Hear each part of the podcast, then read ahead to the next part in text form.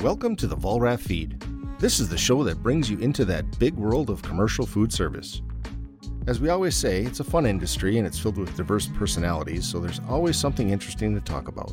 I'm your host, Rich Rupp, product trainer and chef at the Vollrath Company, and with me, as always, is our producer, Justin Pearson. Hey, Rich, how are things today? It's going really good. And you know, Justin, I, I was listening to one of our previous episodes, and I just wanted to make sure I called you out on this episode to say, I know what goes on on these, and I know sometimes we have little glitches and so forth, but you pull it together so nice. Every one of our episodes sounds so good. The quality of our, our recording and sound is so good, and I, I, think you need to take a bow for that. Oh well, well, thank you. You know, it's really good. I, I'm just grateful that we have the technology these days to be able to accomplish this remotely, because if you weren't told that we were in separate locations, you might think that we were recording in the same room. Right. So yeah, I'm, I'm grateful for that to, to be able to to do what we do and and do it with some distance and safely with all the the COVID concerns out there. But uh, well, right. I, I, greatly appreciate it. You know, and then well, when, when we have great guests, though, I mean, it really kind of makes it easy. I, I will say, I will say though that uh, listening to yourself, you become very aware of how you speak, and you're like, oh man, do I really that that's what I sound like?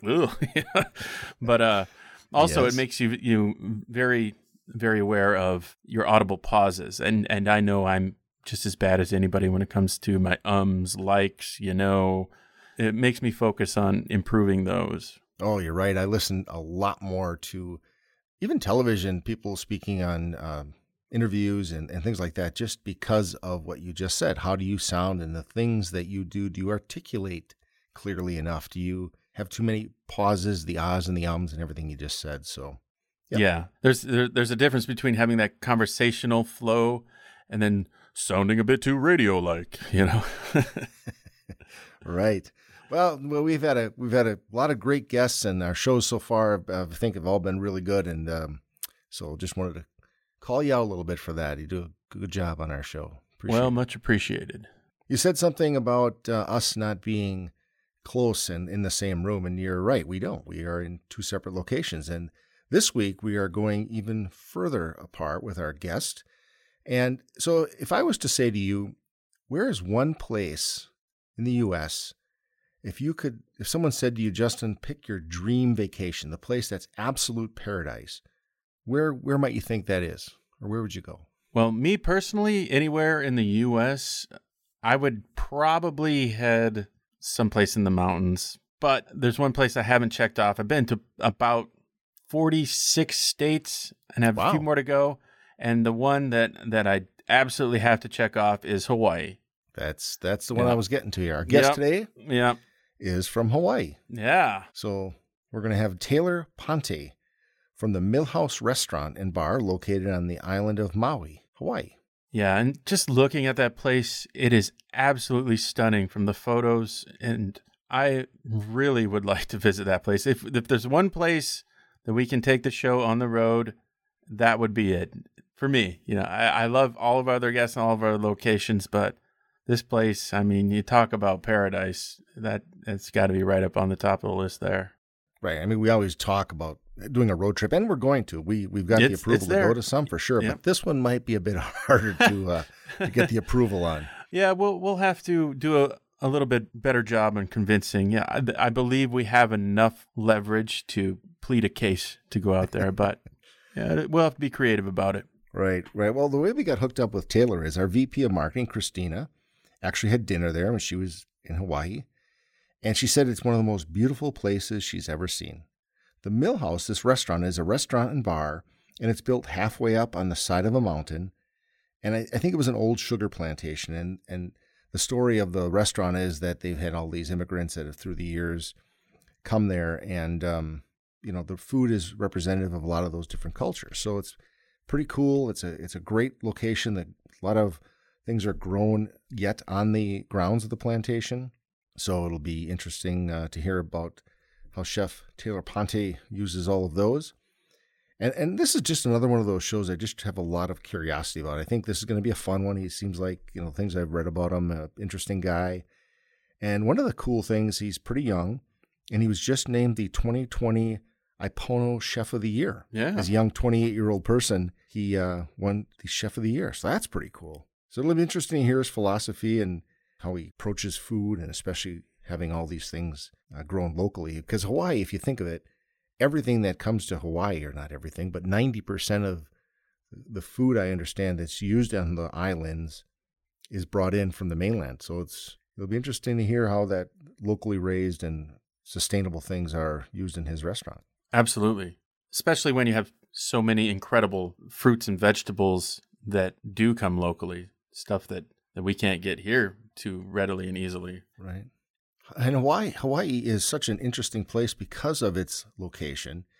I mean, there's a lot of things about Hawaii. Again, as I as I looked at this show and started doing some of the the research on it, things I didn't know, uh, really unique things. I mean, maybe I'm a little embarrassed to say I didn't realize that in World War II, everyone knows Pearl Harbor, right? And they know the U.S. fleet was Mhm. bombed there and so forth. And but I didn't know Hawaii wasn't a state then. It wasn't a state until 1959. Right, Of course, correct. Pearl Harbor was 1941. So that I didn't know.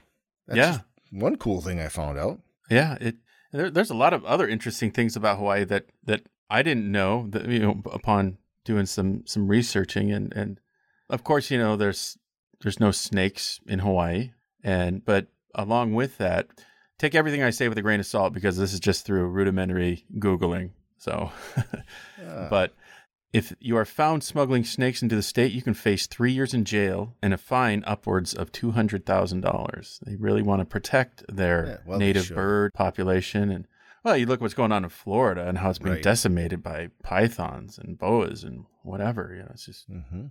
No billboards. yeah, Billboards are not allowed in Hawaii. I didn't know that either. That's pretty I- cool. Though I could do with I, I could see Wisconsin uh, moving to that. I I, wouldn't I, mind. I wouldn't mind that at all either. It would be a, a, a great change for the landscape. Gambling is illegal in Hawaii. Hmm. That one I didn't know. Even bingo, you can't even can't even do some uh, some bingo. It's Not even bingo at the church. there's some profit in it. Then nope, It's a no go in Hawaii. it's a no go. Grandma will end up in the clink. Oh, the, the interesting thing is uh, the island is continually growing. The Mhm. volcano there that's been erupting. Did you read this? How many years that volcano has been erupting? Have you found that yet on your Google search? Oh, uh, I I'm sure I came across it, but go ahead and run it by me. Six hundred thousand years. Wow, It's been erupting continuously. Continue. Wow, put it in Guinness. And- Now that I, I, I almost feel like I need to reread that. Six hundred thousand years continually erupting. Hawaii has 10 of the world's 14 climate zones. And I guess I you can think that. Yeah. Yeah, you got uh, top of the mountain is hmm you know, and then of course the different All the way down. Yeah. Yeah, All beaches in are public in Hawaii. that's You have- nice. Yeah, that's I didn't know that. That's really cool. There must be public access to to all beaches. You can't obstruct it from the public. Otherwise, That's you face a hefty fine. you know, there's so many people that in other cities here, are not just people, but businesses that have purchased land and then they claim the beach. That limits the general public from being able to see some of this stuff. So that's that's cool that they do it that way. I think. hmm Hawaii is the only U.S. state that produces coffee. That makes sense. You don't really hear about coffee coming from North Dakota or, Right. or anywhere south for that matter. But and speaking of south, Hawaii is actually the furthest south of the United States. Ah, furthest Flor- point south in the yeah, entire Florida likes United to, yeah, yeah. Florida claims the the Key lower West. forty-eight. Correct. Mhm. Because I know there's a big marker I think down there, isn't there? Yeah, yeah. But Hawaii is actually uh, considerably further. Interesting stuff. Well, and again, Taylor here, it'll be it'll be fun to talk to him because this plantation, pineapple is a big crop down there, and he's got local farmers that he he buys from, Mhm. and they actually have a fish that is locally sustained because you got to imagine that's one of the bigger foods that's eaten around there, and you Yeah. certainly don't want to be bringing that in, and you can fish it. Kanpachi, Kanpachi is the, the name of the fish, I believe Yeah. that they source and sir he serves at his restaurant so that's pretty cool i hope we'll hear about that and also again all the livestock and produce and things that are grown locally as well so it'll be interesting to talk to him and hear about all that stuff Yeah. yeah they say that the locals on the island i talked to uh, one of our reps our sales reps down there and he said that uh, a lot of the locals work two jobs because the cost of living is high. Mm. Uh, know, a lot of the supplies and things are brought in. People need to work, so they'll they'll work a couple of jobs, and a lot of the tourist locations and restaurants are the places the locals don't go. And I guess that makes sense. Sure. I lived I mean, in an area yeah. that was heavy tourism, and the locals didn't always frequent the same restaurants and things. And they, he says that's very much the same there. So when the locals find their little place they like to go, they kind of keep it quiet and don't let the rest of everyone else in on it, or it won't be a little local spot anymore. Right, right. But yeah, the cost is is just outrageous. You know, stuff that we take for granted. You know, like what does a gallon of milk cost in Wisconsin? Like two thirty 79 nine or something. Yeah. Yeah, somewhere between two and a half and three bucks. And in Oahu, it can be upwards of eight ninety nine a gallon, Oh, wow. And that's that's just crazy. And I'll bet that's California milk. Yeah, you know they Uh, uh, California yeah. milk. You know, it's. Only because we're from Wisconsin. I'm sure. It, I'm sure it's good milk. well, I'll bet that's all gone down as well. Because if you think about Hawaii, their economy is really tourism based, and the tourists are not coming. Mm. Uh, our friend there, Peter Powell, the rep, um, told me that at the high point, 20 planes a day from the U.S. would arrive in Hawaii. Wow. And now he's saying it's like, you know, a couple hundred people a day.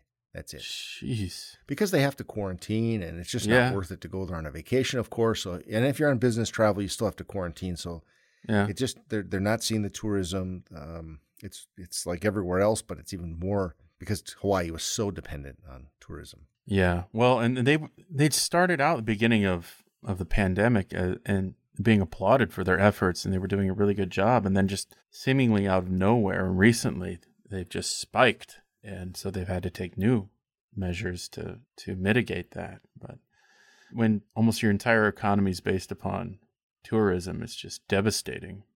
all right well now that we have some interesting Hawaiian history I think it's uh, maybe that time we should bring on our guest and uh, as I said earlier, I'm, I'm really interested to, to hear from our chef today. He's he's a young guy that just won again that Chef of the Year for the Aipono Chef of the Year award, and he's from the Mill House Restaurant and Bar on Maui. So, chef, welcome to the show.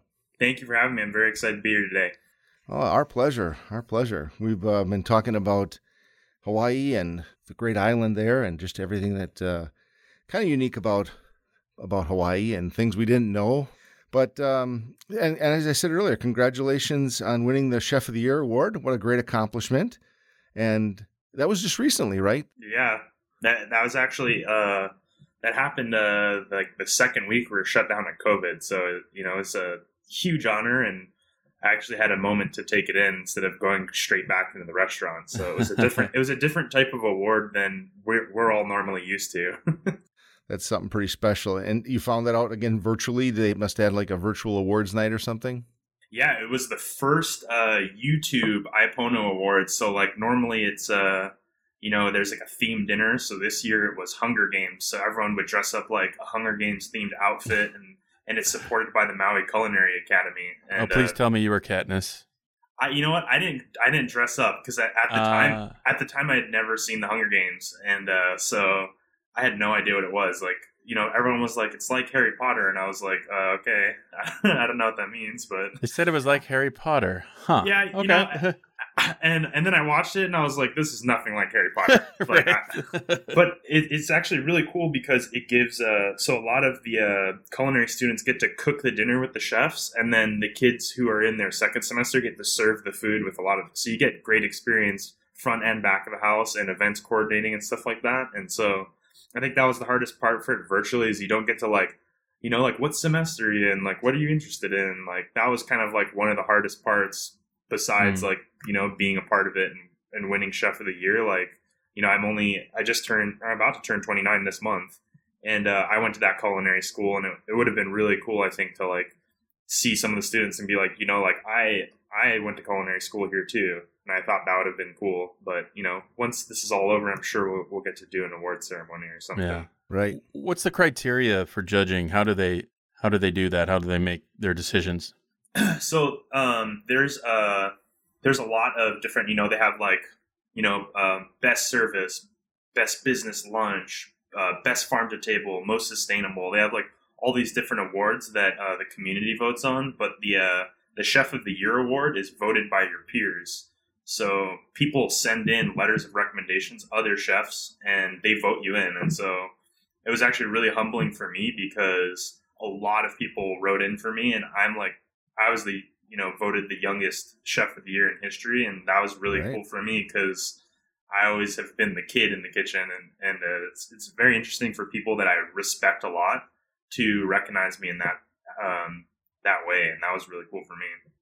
No, that is. That's. Uh, I was going to ask you that how you felt about being the youngest, and I mean, it should it's tremendous honor. And, and how was that transition though for you? Like you were the were you a sous chef or something in the kitchen before you were promoted to the executive chef? Yep, I was. Yeah. And so then that transition that day when because you like you said you're you're 28 years old right now, and mm-hmm. so when you were named executive chef, you were how old? 25. 25. So, yeah. you know, how how did that transition go from being like one of the guys in the kitchen and you know, not the executive chef, but then now you are the boss and you're only 25 years old. So how did that how was that for you? It was pretty interesting, you know, like the I've always kind of been in that aspect, you know, I was a sous chef at um just at like 21 years old. And so it's kind of I've always kind of had I think that was like just as hard if not cuz like all, like I was working with chefs that were like you know, 42 years old who've worked for like all these amazing people, all this kind of stuff. And I always kind of try to keep like a humble, open mindset and and learn from everyone, not just like, okay, I'm the boss now, and like you gotta listen to me. It was like, you know, like, hey, what what can I do better as a boss? Like, how can I how can I communicate this better? And uh, my biggest fear was like I didn't want to become a chef who knew it all overnight. And so I tried to like keep my head down and be like, I'm gonna be that boss that like everyone always wanted, who is like I can come to him with anything. You know, we can taste this dish, and he'll be like, "This is bad." He won't be like, "No, it's good." He'll be like, "Yeah, you're right. This is this is not taste good." Or like, I always wanted to have like that respect from everyone, and my biggest fear was that I wouldn't fall into, you know, because like no one starts out that way. Everyone like becomes a certain way over time, and not saying that every chef is like that, but like my goal was always to pursue the path of excellence in anything that I do. And, and, uh, it was scary for sure. It was scary, but for me, when I have a fear of something or I'm scared of something, the only thing I do, like my only move is to push forward and, and just go for it. You know, there's nothing traveled, nothing gained is my, is my thing. A good way to look at it. And the other thing is I always think if someone else did it, why can't I? Right? Yeah. Someone yep. else did it, why can't I? Everyone started no. where we are now or, you know, yeah, exactly, exactly. Speaking of people that you you learned from and worked under, you actually spent some time at the French Laundry under Thomas Keller. Is that right? I did not uh, work oh. directly for Thomas Keller. I actually worked for a chef. His name was Jonathan Mizukami, and he was a chef for Thomas Keller. Okay. Which, uh, which I, you know, I love Thomas Keller. I've always uh, idolized him, and he was great. And uh, when I got to work for Jonathan Mizukami, it was like, you know, he he definitely was that guy who was that chef. Like you could tell he was just so focused and like everything was about refinement and such a team player. And I learned so much amazing things from him. I mean, he working with him definitely made me want to be better and made me look at food and the way I run a team and how I act in a completely different way. I mean, the guy is just a master of his craft. Amazing. You know that and Keller, I know there's a lot of stories about him and whatnot, but his kitchens and, and the way he runs his kitchen is just so unique. Is, is the chef that you worked for very much like that? Did he pick that up from Keller, do you think? or Absolutely. I mean, he the way he ran his brigade, I mean, the way he checked checked in produce, the way he talked about food, the way that you know, it's amazing when you work in a kitchen where there's not a lot of talking and just crazy things get done and people look at this plate of food that comes out and they're like, "Wow, that's amazing." And it's like there's not a lot of talking going on because everybody knows exactly what they need to do, how they need to do it, what the standard is. And it's like the communication is so good. It's like no one really needs to say anything to each other. It's it's a quiet kitchen with like really positive people and and mm. they all work just in uniformity towards the same goal. It's it, it was it's the best experience I've had in my life in the kitchen for sure. So from that, do you have any things that you look in, in your kitchen that you brought in there? Any pet peeves that you or things that you've developed in your time that you brought into your kitchen that are things that make you make sure they're done a certain way that you have? Yeah, you know, it's it's funny. Like uh, terminology is definitely a big one that I took. You know, and and uh, organization for sure. Just from from how a dish is created to how a dish is ordered, or um, sorry, produce is ordered. You know, menus, prep sheets, things like that. Like I, I had a way of doing them that I felt was really, really efficient. And then you go and work with that guy, and you're like, wow, that is efficiency. And hmm and uh, I learned a lot of those kind of things from him. And just you know, another thing that he did really well is how he communicated things to people when they weren't doing something that was the best. He he inspired people to want to do things better. Like one of the chefs that I was working with, he was a chef de partie, and we were taking out the trash one night, and it was so funny because we were like exhausted, and uh, so we had this massive trash can, right? We took everyone's trash, and then we were like, we're to take this giant Santa trash bag out, throw it over here. And it was a Christmas or something. Like it was a holiday, and this trash dumpster was overfilled with every restaurant next to our restaurant's trash, and it had gotten to the point where they started putting the trash next to the trash can. You know, they there's no hmm. room in in the in the bin, and so I like, you know, I'm like a young buck. I'm like, this is heavy, and I threw it and then the chef de partie, Brent, was like, nah, man, we got to walk into that trash can. And I was like, but that's like half a block away. And he was like, we got to do what, what chef would do. He would do the right thing, you know? And so we ended up walking all the trash over there. And that was like one of my last nights working there. And, and I was like, God damn, like to the trash this guy got to his cooks, you know? Like, and, and, and uh, I always thought like that was really inspiring. Like he, he made a culture in his kitchen where yeah. people wanted to do everything better, not just make good food. Like they want to do every aspect of what their job was better. And that's something that I've always put, tried to go towards. Yeah, it all comes from the example that's being set forth with the leadership. Yeah. Yeah, and it's almost like you felt chef was watching you and saw you not take the trash over there, and you'd, it would have been disappointing, right? And that you weren't having it. You're going to do it the right way, even though yeah. he wasn't there. Yep. Yeah, and, you and need the little the little elastic bands that say, you know, what would chef do? yeah. yeah, and he he would probably he would probably know, like, how, you know, I imagine like the way that would have happened if we would just dump it there. We would have walked in and like the door would have opened, he would have been standing there, and we'd make eye contact with him, and then we'd like look at the ground and walk back and like do it anyways. so, do you have anything like a pet peeve that you have, where, where things have to be a certain, maybe a little OCD, or yeah, or particular? Yeah. But I've got one that I was gonna like on a buffet. I'm, I'm everyone around here when they set up a buffet line, they'll put like the silverware and the napkins and everything on the front end of it. And to me, that's my big pet peeve. It all should go on the back because you don't need it in the front end. Why carry it, right? So that's like the thing that I just always bring up whenever I'm in those situations. So do you have anything like that where you just that's your pet peeve that you're going to drive? I, I mean, to me, because I'm so like pet peeve, it all seems normal. I guess. Like if you were to ask some of my sous chefs or something, they'd probably be like, everything he does is weird. But uh, you know, one of the things that I push towards is uh, like you're your own franchise. So like how you present yourself is something that's really important to me. And uh, um, like I, I wasn't always the head chef or whatever, but you know, I made sure that my shoes were clean and my apron was presentable and that my whites were ironed and and that was something that I always thought like one day I'm gonna ask be asked to go on that dining room, so I better start training these habits. And uh, that's something that I'm kind of OCD about and, and and that's not to say that I wasn't that that line cook with like the white apron and the murder stains all over it at some point. I was definitely I was definitely that guy at yeah. some point. But uh, you know, I, ha- I have weird pet peeves about you know um, how you present yourself, and uh, I also have weird pet peeves about how I break down service. So like you know before before we uh we do floors, we do the countertops, and before we do you know, mopping, we have to sweep. Like, no one breaks their station down and gets their spots. Like, we all have to do it in unison, like a symphony, and work together. And I think that's definitely something that when people come to work for me the first time, they have a hard time with, or it's like, uh, you know, I'm I'm all in hot. I'm going. It's like, no way. Like, you got you got some stuff to do. so if things aren't going your way in the kitchen, mm-hmm. do you have any tells like people look and they go, "Oh, chef's not happy." How, how do people know if things aren't going right in the kitchen? Um, I'm told to have the look. Yeah. Um, the in the eyes. The it's uh you know it's a stare. But uh, I'm I'm I'm not to say that I'm a yeller, but I'm very I I don't want to say I'm vocal because that comes off negative.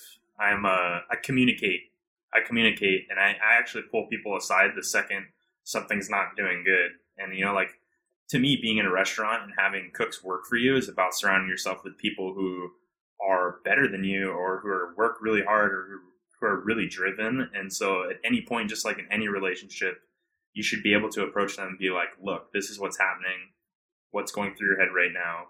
And uh, so like the walk up to it, I think is the biggest tell for a lot of my cooks. Like they, they can, they're like, oh, that's a, that's a skip, like a speedy walk. it's a serious walk there. they know, yeah. they know. I think everyone's got something they broadcast when things aren't going right, or you've got an emotion or something, right? So that's yeah. that's your eyes, your your look. But the way you handle it beyond that point is where you're you're not going to be that old school chef that we all heard about in the years past, where they throw things literally in the kitchen like a pan or a yep. piece of meat or whatever it is, right?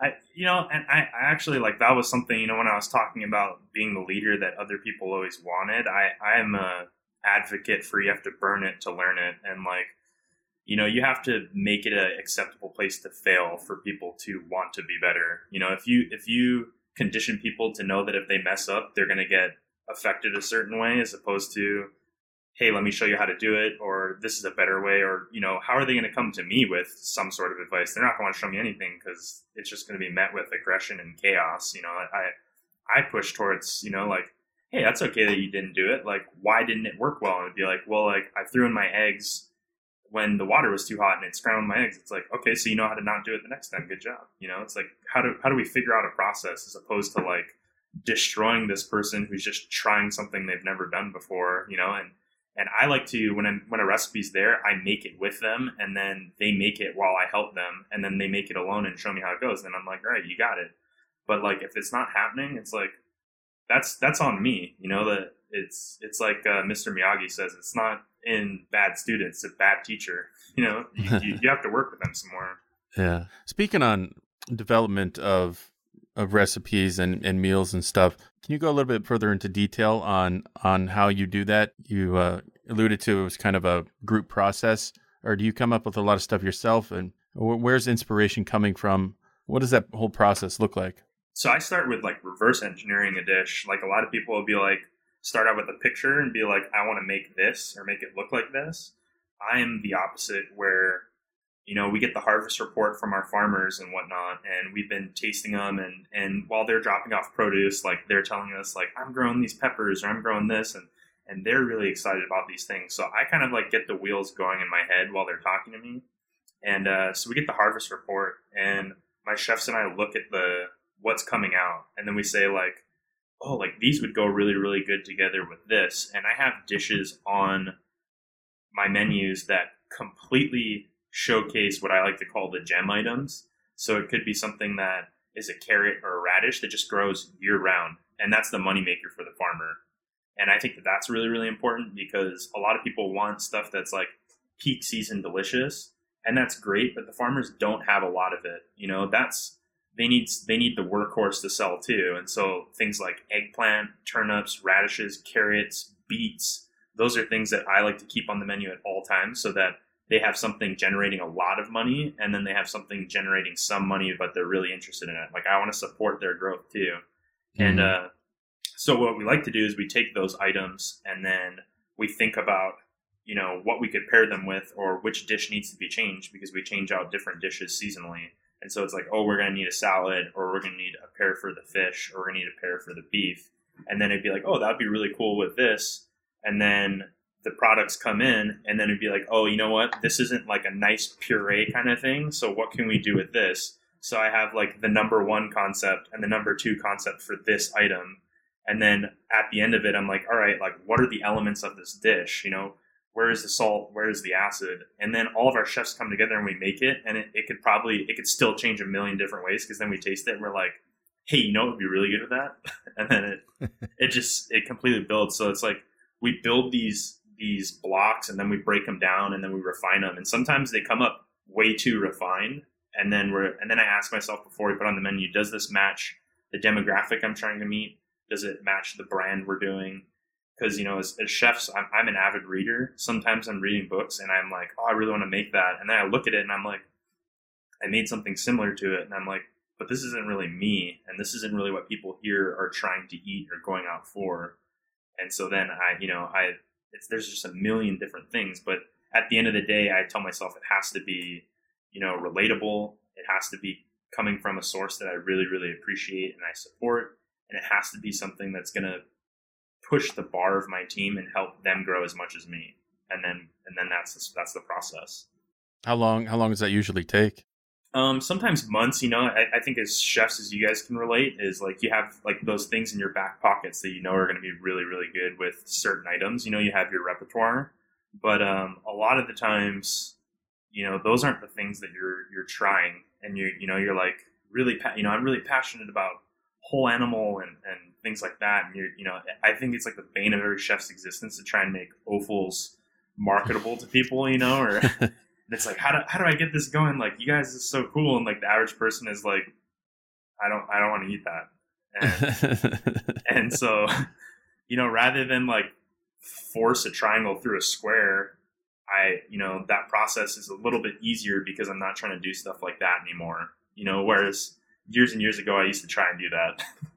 yeah, so like I I save time by by not making those mistakes anymore. You know, it's a server only has so much time to be at the table and explain a dish and i feel like you just need a lot of time to do those kind of things and so hmm. to make it easy on the server they have to understand it easy you know and, and as chefs we spend hours and hours with our servers and ed- food education and food classes and if they don't get it after that four hour class how are they going to communicate it to four minutes with the, with the client and so okay. i i skip those those steps by before I put a dish up or even start the process of it, I'm not even going to try and do anything weird. I'm, you know, I'm going to make food food. food food. so we're talking about the the fact that you you're locally sustainable, you're locally sourced and sustainable, and and the whole restaurant there. We haven't talked really much about it yet. Is it's a very unique location, right? It's on the side of a mountain. It's not mm-hmm. a in downtown type. It is a destination. You are going there for that purpose, and it's an old plantation, old sugar king plantation.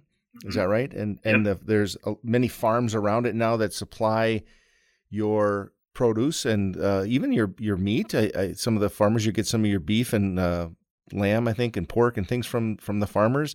Mm-hmm. So how how is that? And, and is that an initiative that is something you brought to the to the restaurant, or is that something the restaurant's always had there? Because I know food on Hawaii is is expensive, right? Mm-hmm. Especially things that are brought in.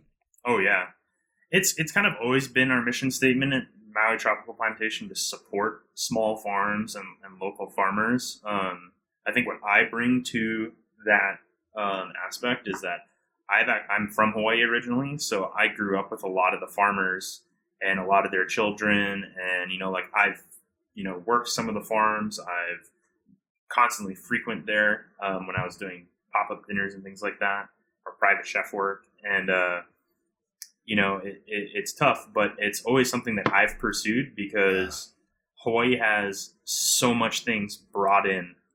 I think that's important a lot for for um, what you're doing. It's it's about supporting the community as well as the restaurant, and that actually when you live in a small population of people, you know, like an island, that encourages people to come because they say things like, "Oh yeah, he's got like Uncle Paul's pork," or "He's got Jerry's lettuce in there." It's kind of cool, you know. So they they support their friends and family too, and I feel like that's a good initiative to have. And, and uh, like for and especially too for things that um, people, you know, like fish over sourcing is huge in Hawaii because everyone comes to Hawaii for fish, and so I make it a point to use our farm raised kampachi from the Big Island, which doesn't affect our wild fish and destroy that fish culture because you know we, we go through 80 portions of fish on average a day at the mill house. So you know and it's a it's a five ounce portion. So we would be crushing local like wild fish you know so i choose to support a, a farm raised local fish instead. What are some of the other fish that you like to feature? We have a bunch you know like i definitely um, there like you know we have mahi, which is um mm. dorado. You know, we have uh, we have swordfish here, marlin, things like that. Um, bottom fish is definitely my favorite, and uh, you know I like big sport fish too. But with the bottom fish, the reason I like it is because you get you know you get the whole baggage with it. You get to break the fish down. You get to use the bones. When you have sport fish, it's just so much more work.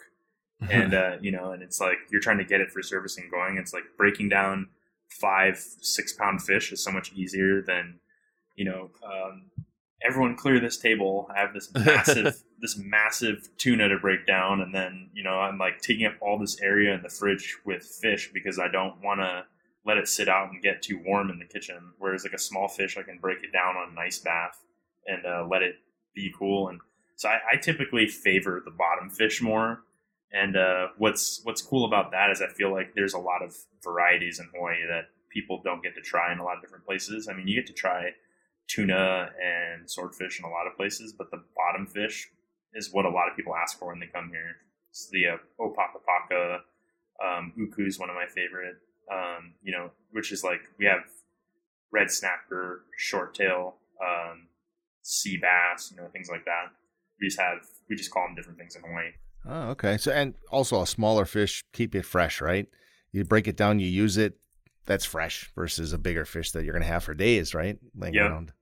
Yeah. I know when I, I was telling Justin uh, one of the other days, and when I worked in Arizona in the middle of the desert, we had a guy come to my restaurant and he said his tuna was just okay. And uh, so I was apologizing and everything. And I found out that he was from Hawaii. I'm thinking, you came to the desert to order tuna when you're from Hawaii? Why would it just doesn't make sense? So yeah. Why, like, would why, you do this to, why are you doing this to me? right. Thank, thank you. Exactly how I felt. Like, why are you doing this to me? Exactly. You're like, in Arizona, this is the best. Okay. it is. I said we flew it in fresh. And it was the best. And he said it wasn't. So just an emphasis on how much fresher fish is actually at the source oh, I mean, the desert. Hawaii is one of those places where you're driving down the highway and there's a guy with a cardboard sign that says, like, fresh tuna. And you, you pull over, you're like, what? And then you're like, yeah. "Hey, what's going on?" He's like, "I'll give it to you for two bucks a pound." And you know, I mean, I, I don't use that in the restaurant, but for my home life, I'm like, "Hell yeah!" Yeah, right, right. How two you doing? Bucks a pound. Jeez, because they just caught so, they caught so much, and they're trying to get rid of it before it goes bad. You know? Yeah. what's up? Um, yeah, that's, you, that's a guy I would like to get to know. Yeah. so how do you buy like your beef and pork and lamb and things from the farmers? Do you break that down yourself? Do you, you don't butcher mm-hmm. from the, the, beginning, right? You they they do the slaughter and then you take primals from them, or how do you? So different different. Uh, so like the hogs, we we have a company that slaughters them. It's a local company, and then they saw it in half for us, and then we break it down from there. So it comes. Okay it comes gutted and head off, and then split in half, and then I break it down from there. Oh, the, you did that! Wow. Yeah, the steers we used to do whole a lot, but um, as we as we stopped doing 50 covers and started doing a thousand, I just didn't have the refrigeration to do whole steers as much, so I would just get those in primals. And then fish is whole, shrimps are whole. Um, you know, lamb in the past has been whole. Pretty much wow. anything that I can do, I try and keep whole or as close to to get all the bones and bits and and trim for sauce work and whatnot. Like I, I sure. really like I really like the little things that make things good. And uh, you know, and, and then we take that stuff and we compost it and then give it to the farmers or put it in our own compost program. So it's you know comes back to the beginning. Ah, that's a, that's an important. Um, I don't know if you'd call it uh, tradition or um, with with the leis, right? That's the in mm-hmm. Hawaii when you get the lei. the tradition is that you're supposed to bring that back. You're not supposed to take it. You're supposed to put it back into the area it was grown in. It's kind of re- returning to the land, right?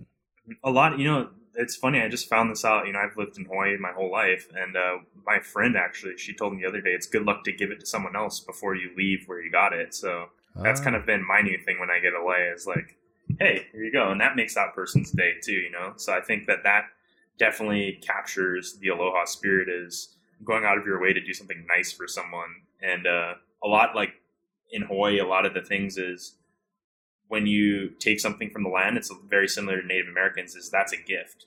So you you know you say thank you for the gift or you say a prayer before you take the gift you know it's it's very respectful.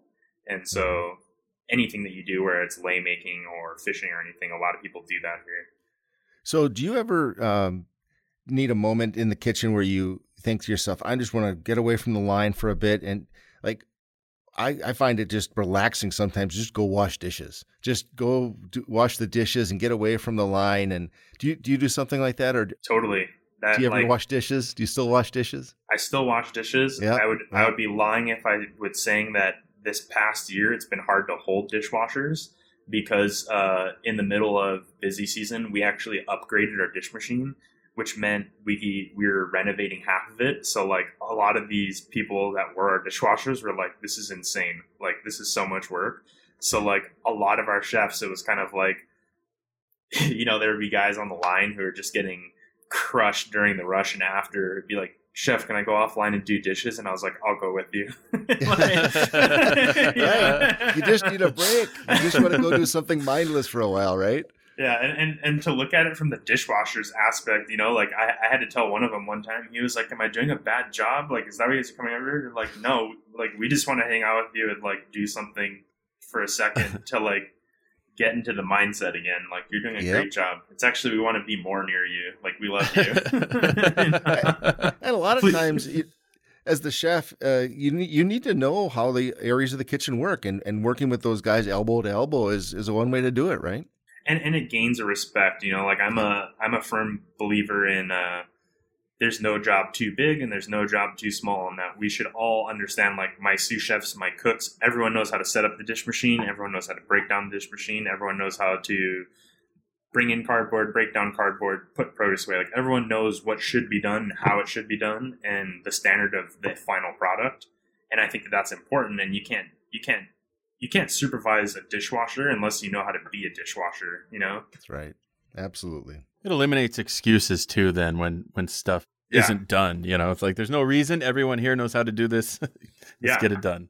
Yeah, or or if something happens, you know, like uh, you know, you have a big commercial dishwasher and and uh, a line cook walks by and he smells something burning and it's like, hey, the new dish guy forgot to fill up the water in it. It's going to ruin the machine. He walks over and, and shuts the emergency press. It's Yeah. like, you just you just saved yourself like five grand in repairs. It's like good on him, you know.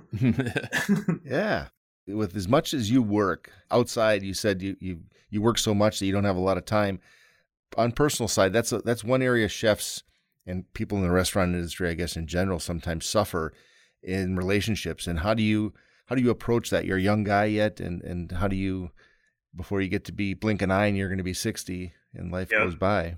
I'm I'm very fortunate that my girlfriend actually uh, used to be a chef in California, and so she's very aware of the lifestyle. You know, um, she's actually an events or she was an events coordinator before we all got laid off due to COVID. So she works pretty long hours too, but um, she's definitely a huge supporter of how my brain operates. You know, like when I get mm-hmm. home, I'm either on YouTube or reading a book for half an hour, and then we usually talk shop and hang out. And she she's just very aware of like how much work goes into our industry and so i think that's really important when you find someone you you communicate to them like a lot of a lot of girlfriends i've had in the past i've tried to make it cool like yeah like i work in a kitchen but like i get a lot of time off and like you try and put up like the fantasy world whereas like in the end you're like do you really want to be in a relationship with me like i work like uh-huh. some sometimes i work 10 hours and then but like more average it's like 14 to 16 and they're like yeah, I can do it. It's like, but like you do realize that like I'm not that guy, right? like, I, I have to Yeah. work a lot to get to the point where I get to take vacation. yeah. So do you have that decompression time like immediately after work? Do you have to like create that buffer between home life and then work? the past like four years, I've done a lot of Audible, which is awesome. Yeah. And and the drive home, listening to someone, you know, you can't you can't think and hear things while you're listening to a story. And uh, you know, it's not like like I'm sure you guys like are going to sleep. Like, did I turn the fryer off? Did I order fish? Like, did I close the walk-in doors? Like invading you just when you start to get tired and want to go to sleep. Because like you know, it's like the uh, Yep. You're so tired all day and then the second you get in bed you're just instantly not tired anymore and then the anxiety starts breaking into you. And a great way for me to defeat that would be to have someone else just overpower my brain power and tell me stories through audible till i go to sleep and that actually really helps a lot. And uh, you know you can't do anything but focus on that that author reading you a book and i tell it to all my friends like who are just taking chef's positions or moving up or anything, I'm like, dude, you should download Audible. It's awesome. Like it helps me out. And if you don't have that breakdown period, you know, you're you're a ticking time bomb. You're gonna explode at some point. But like being in the head of someone else and and like venting in quotations, I would say, is definitely something that I try to do a lot for decompression. Oh, that's all really good advice because our industry suffers from burnout. It suffers, you know, there's people that uh, shut their brains down other ways, mm-hmm. Be it drugs or alcohol or other things, and it's too bad. But that's that sounds like really good advice. Just that uh, go on a story and have someone put your mind in a different place that way versus the way other people seem to do it. Our industry, as you know, is just so many people go down the wrong paths and they burn themselves out and they don't last, and it's a killer. It can really be yep. disruptive. I mean, yeah. we're ba- we're basically big kids at that point, you know. Like we're all hopped up on sugar and candy, running around all day screaming, and then uh, we get home and we need that story to tuck us in at bed. You know? yeah, good way to put it. Very good. Very good way to put it. Oh. So, so, one other thing I wanted to just uh, touch on at the restaurant is you did the uh, chef's table on Saturday evenings. That was that was something new. You put the menu away and you did a chef's table. Can you just talk about how you how you approach that and um, you know mm-hmm. everything about it at the restaurant? With the guests, I understand, were able to actually come in the kitchen, or how did that work? So on top of having the lunch and dinner restaurant that we do on Saturdays, we actually have a secondary commercial kitchen outside and so we run, it's actually even mm. scarier because mm. you're running regular service while not being there. So you have to have like really, really good chefs that you know support running the kitchen while you're out there. And so then we have this separate venue uh, on property and we do a six course tasting menu and it's an open kitchen. So people can come behind and, and take selfies with you while you're searing a piece of steak or ask okay. you questions. It's it's you know I always say that like you know this isn't a normal dining experience where the magic happens behind doors. It's happening in front of you, and you can ask me questions. Like I want you to feel like you're at a barbecue, and you can just come and talk to me, and and you get to see how food's cooked, prepared, executed. You know what the inspiration for it was, all that kind of stuff, and a lot of people come down and and uh, the other cool thing about it is it's community dining. So you have six tops and eight tops of people you've never met, and so it's kind of like you have your your spouse or your your date or friend that you've brought, and you're meeting new people, networking, and you're having a meal with them. That's not necessarily a, a normal closed kitchen. It's very entertaining and alive. So, for your staff, do you do any type of uh, performance or media training or, or, stuff to let them know that hey, you're on display, and uh, you you need to uh, bring the charisma. You need to bring a little uh, showbiz with it. I think I think you know that's a funny question. Is I think to work with me, you have to be a certain level of like charismatic or like to keep up with my energy and like as as you know like the characters in the kitchen you can make a movie out of He's you know like that yeah. scene in like that scene in ratatouille where they're going around and talking about everyone's background and the guy killed the guy with his thumb or he's part of the resistance, you know? Yeah. You know, the, the culinary industry is a gold mine for characters. And most of the time sure it's is. kind of like, it's kind of like before service, it's like, just don't be weird. Like you can be a little weird, but don't, don't be weird, weird. Don't be too weird. and, and, and usually they tell it to me. So that that chef's table experience so that must be actually a lot of fun to be involved with it, uh, the, your chefs your cooks that work with you and the staff even right just more of a relaxed atmosphere right just almost like your backyard i would imagine right is that kind yep. of it or yeah you yeah. know it, it's uh it's it, it can get a little crazy you know it, it at the peak of it we were doing 65 people and that's six courses you know so it's 65 plates times six which gets kind of crazy for everything so you know, and there's no like heat lamps or anything like that. So you're everything's last, you know, all minute cooked and sliced onto the steak and sent out to the mm-hmm. table. And the chefs run the food to the table too. I forgot to mention that.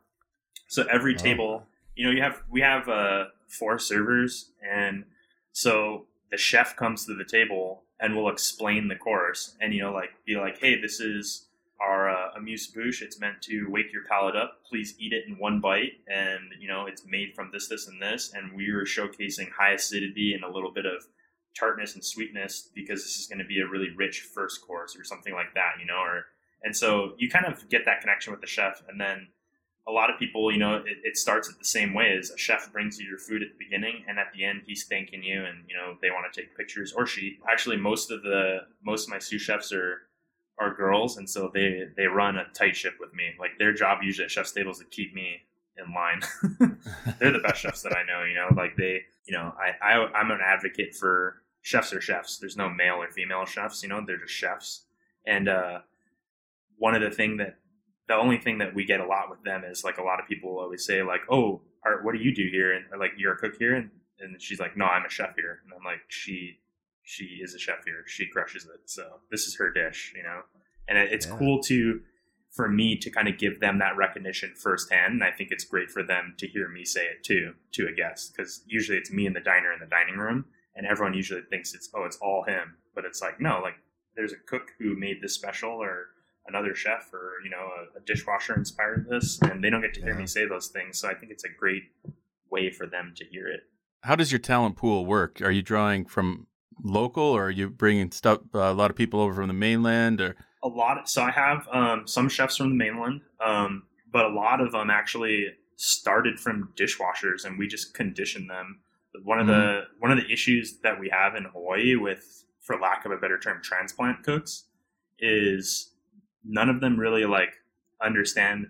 I mean, and this is generalizing, you know. I'm not saying that all people are, but when they move to Maui, they think it's going to be like I'm going to be surfing every day, and it's going to be a sunset and a rainbow every afternoon, and then they they have to like work really hard to find a house they can afford, and you know some of them have to get a couple jobs because you know the restaurants cash in, cash out, and so they're spending a lot of their time working. So it can be pretty tough mentally for people who who want to move to Hawaii for those things. And so what I do a lot of the time is I have a really good uh, um, involvement with the culinary school, and so I usually pull from there. And then a lot of dishwashers just get moved up. I I spend a lot and a lot of time working with people who just want to work. I started out as a dishwasher, and you know I didn't know what I was going to do, but people were like telling me every day, like, you know, you're not going you're not going to school or anything right now, so you might as well do stuff that's going to make you more money in the long run, right? So we're moving you to prep cook, and most people don't say no. wow. We've talked to so many chefs, and and there's there's the two routes, and you, as we said earlier, you knew what you wanted to be early on, and that was the direction you were going to go. And a lot of chefs end up in their careers just because of that progression, as you just said. Sometimes it's even out of a, a time of need. You're you're busy. The whatever chef didn't show up, so you're pulling a dishwasher up to to work part of the line on a busy night, and then from there, they that's just their new job, right? Yep, kind of how it works.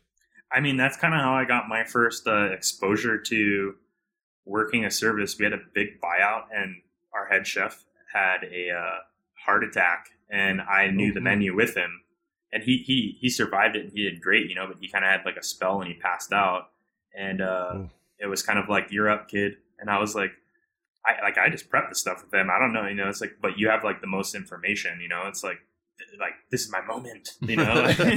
like we said before, I, I, can do it. I can yeah. do it, right? Yeah, you put know? me so, in, coach. Yeah, put me in, yeah. coach. You know, and but those are those opportunities. It's just you know, like you put yourself and you work hard and you move up, and sometimes with chance you get an opportunity, and then chef comes in when he's not supposed to come in the next day after a heart attack, and he's like, "How'd it go?" And you're like think I think it went okay. well, I was going to say, Taylor, guys like you kind of annoy me, and let me say why.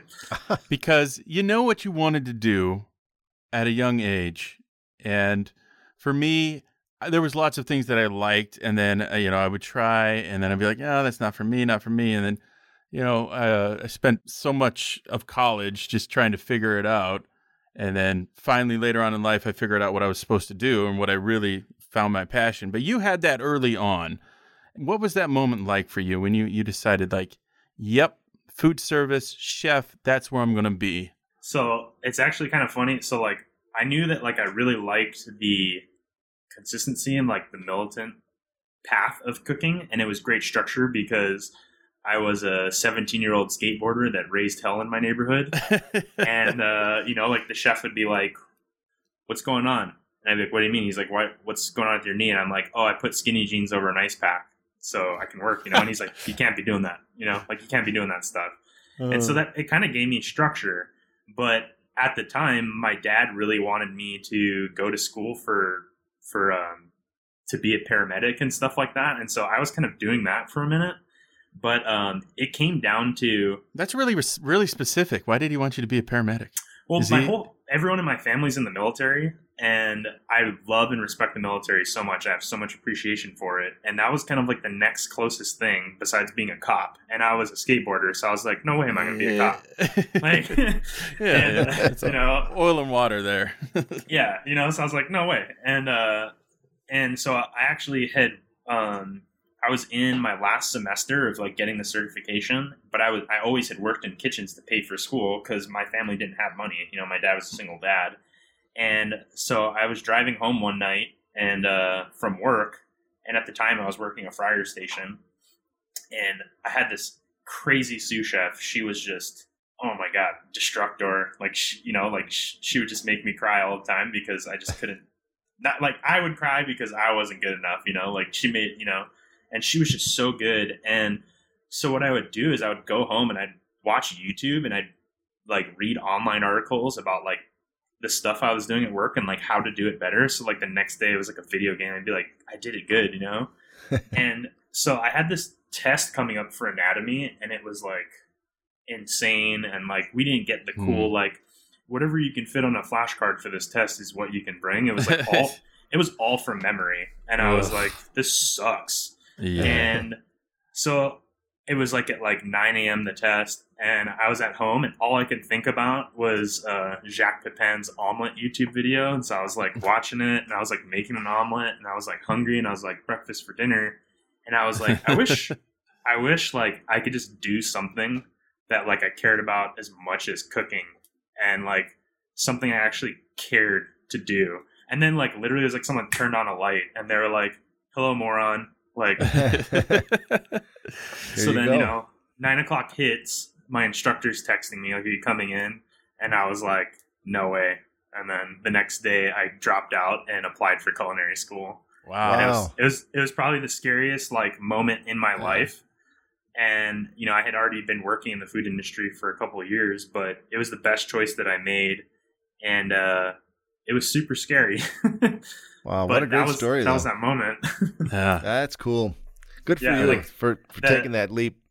it was also like crazy because anytime someone would get hurt in the kitchen, they would all come to me. Like this this guy had this guy had had the you know the video you watch when you work in the, in like a commercial kitchen. You know, it's like don't be Johnny and slice your finger off with the meat slicer. They'd be Yeah. like Taylor, what do we do? I'm like call an ambulance. Why are you asking me? Like, I didn't take that. You know, it's like, don't, don't ask me. Yeah. I dropped out at anatomy. I don't know what that part is. Yeah, I was like, okay, I think that's a finger. Uh, dude, we gotta we gotta cut off your whole arm. That's that's what I got. Sear it on the flat top. yeah, there we go. Change You know, your that's a- socks, drink water. Put it in a- milk. That's one thing also I think about uh, chefs is my dad. Um, if you couldn't fix it with a chef knife, I mean, he he was going to replace a panel in our front door as a kid with a chef knife. He went at the door, not a hammer, not a declaw, not a claw part of the hammer, a chef's knife. Everything is done with an, a chef's knife. That was That's gangster. like if, you Oh. should make you should make that into like a T-shirt like bumper stickers. Like everything I do, I can do with the chef's knife. Chef like that's the new MacGyver. it is. Yeah, right. Funny though. Uh, even around the house here, it's uh, always a, a knife, a paring knife to ah, whatever. I mean, I'm using a knife, but it's just you're comfortable with that tool in your hand, right? yep, it's an extension of your arm. You know, it's kind of right. like that's. I always like that scene, and I don't know if you watch Sweeney Todd with Johnny Depp, where he like comes back from jail and he he's singing the "My Friend" song with the razor blades, and it's like the extension. My arm's complete. You know, it's kind of like I always I always like to see like. I'd be interested to see after COVID, like the moment you see a lot of chefs like open up their knife rolls again and have that moment, you know. Like I, I really look forward to that. Well, Chef, I want to know what has been one of your most successful or favorite dishes or meals that you've ever made? Could have been uh, professionally or when you were little, whatever. It's just something that you will always remember and hold dear. It's hard it's hard to say you know so like when i grew up as a kid my dad worked a lot so i didn't really cook a lot but part of you know it's interesting during covid a lot of downtime has kind of been finding out like what my other, you know, I'm Portuguese, um, you know, Asian, and so it's kind of like I've always kind of gone towards like Mediterranean flavors and stuff, and and uh, one of the things that I've been doing a lot during COVID is exploring a lot of Japanese food, Mm. and um, kind of like big points on me is like, you know, we made a okonomiyaki um, during COVID, and that kind of to me was like one of those moments where I was like, this is pretty cool. Like, this is a dish that like I felt like I discovered about myself and I could like relate to, even though I didn't have a lot of, you know, in, in Hawaii we have a lot of Japanese food. Like, it's very, very influenced Japanese, many different cultures. But to me, that was kind of one of those like, you know, every chef has the like, I used to watch my grandma roll pasta when I was two years old to me that was kind of like one of those moments when I was eating it. I kind of it made me feel a certain way that like I'd never felt about making different cultures foods. It was kind of like this is something that I probably should have eaten as a kid that Hmm. I'm happy to explore now that, you know, when I have kids someday I'm gonna make it for them. Like it, it made me feel at comfort. Oh, that's really cool. That's that's a great way of putting it too. Yeah, that because that, that's such a rare experience to ever have as as an adult. It just Mhm. doesn't seem like it happens very often, where you can be transported back. Yeah. Yep. And and Yeah. you know, it's interesting to you know, I think as chefs we're constantly still learning and doing new things, but like to still find those moments and like points of chaos and and when you're feeling at your lowest of lows or your highest of highs, you still might find that you know, you're chasing that dream. I think that's interesting to find. Yeah. Okay. By by contrast, now, what was your biggest culinary disaster, or worst thing you've ever you've ever made or been a part of, Oh man. or one of the worst? Or, or I so like I it's funny I always like uh I I've ruined so much food and like I I say like the the path to to success is littered with failure. You know, like you have to, like I said, you had to burn it to learn it, and that's the only difference between a student and a teacher. I think is that the teachers failed more times and come back than the student. And uh, man, I had you know I, I actually it's funny like I had moments where you know I've cooked where I've just been burnt out or whatever, but I had this one time. It actually just happened recently. It was like the biggest. You know, it was my anniversary my girlfriend and I were supposed to be in Europe for July, and uh, we couldn't because of COVID. And this was kind of like that, dude, you can't screw up moment. And so we had made fresh pasta and we wanted to make carbonara, and I had over seasoned it, and I was like, dude, oh my god, I'm gonna start over, you know. And it's like, but my girlfriend used to be a chef, so she likes salt, and I'm like, you know, and so I'm like, I'm just gonna add like more like eggs and thin it out, and then like she she's like, "How's it coming?" She like tastes it off, you know, and looks at me, and I was like, "I gotta start over." I was like, the biggest epic fail is like kind of like, It yeah, happens. you know, it's like you haven't like, you know, it's like it's it's funny, like you know, they always say don't change the salt, but to find like kosher, the salt you use in a restaurant and at a grocery store is difficult. You know, it's like it feels different. The grit's thicker, thinner. You know, it, there's just never change the salt in the kitchen is a saying for a reason. It is. It is. You're But, used like, to that, that.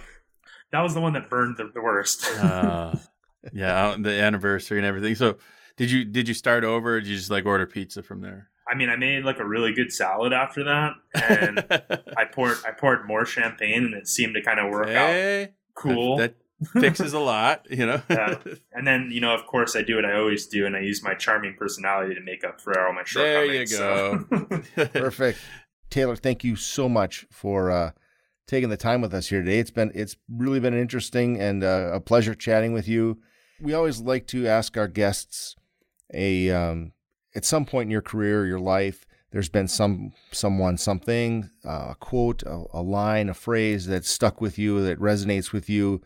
Um, do you have anything like that for us today that you could uh, tell us it's something that you live by or inspired you? Mhm. One one quote that I always thought really dug into me deep was um, it came from Morpheus in the Matrix, and uh, nice.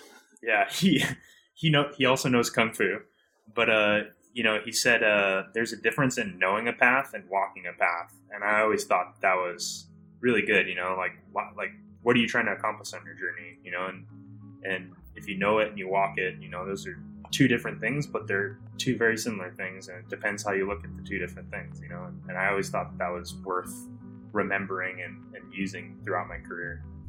Oh, that's great. Most definitely.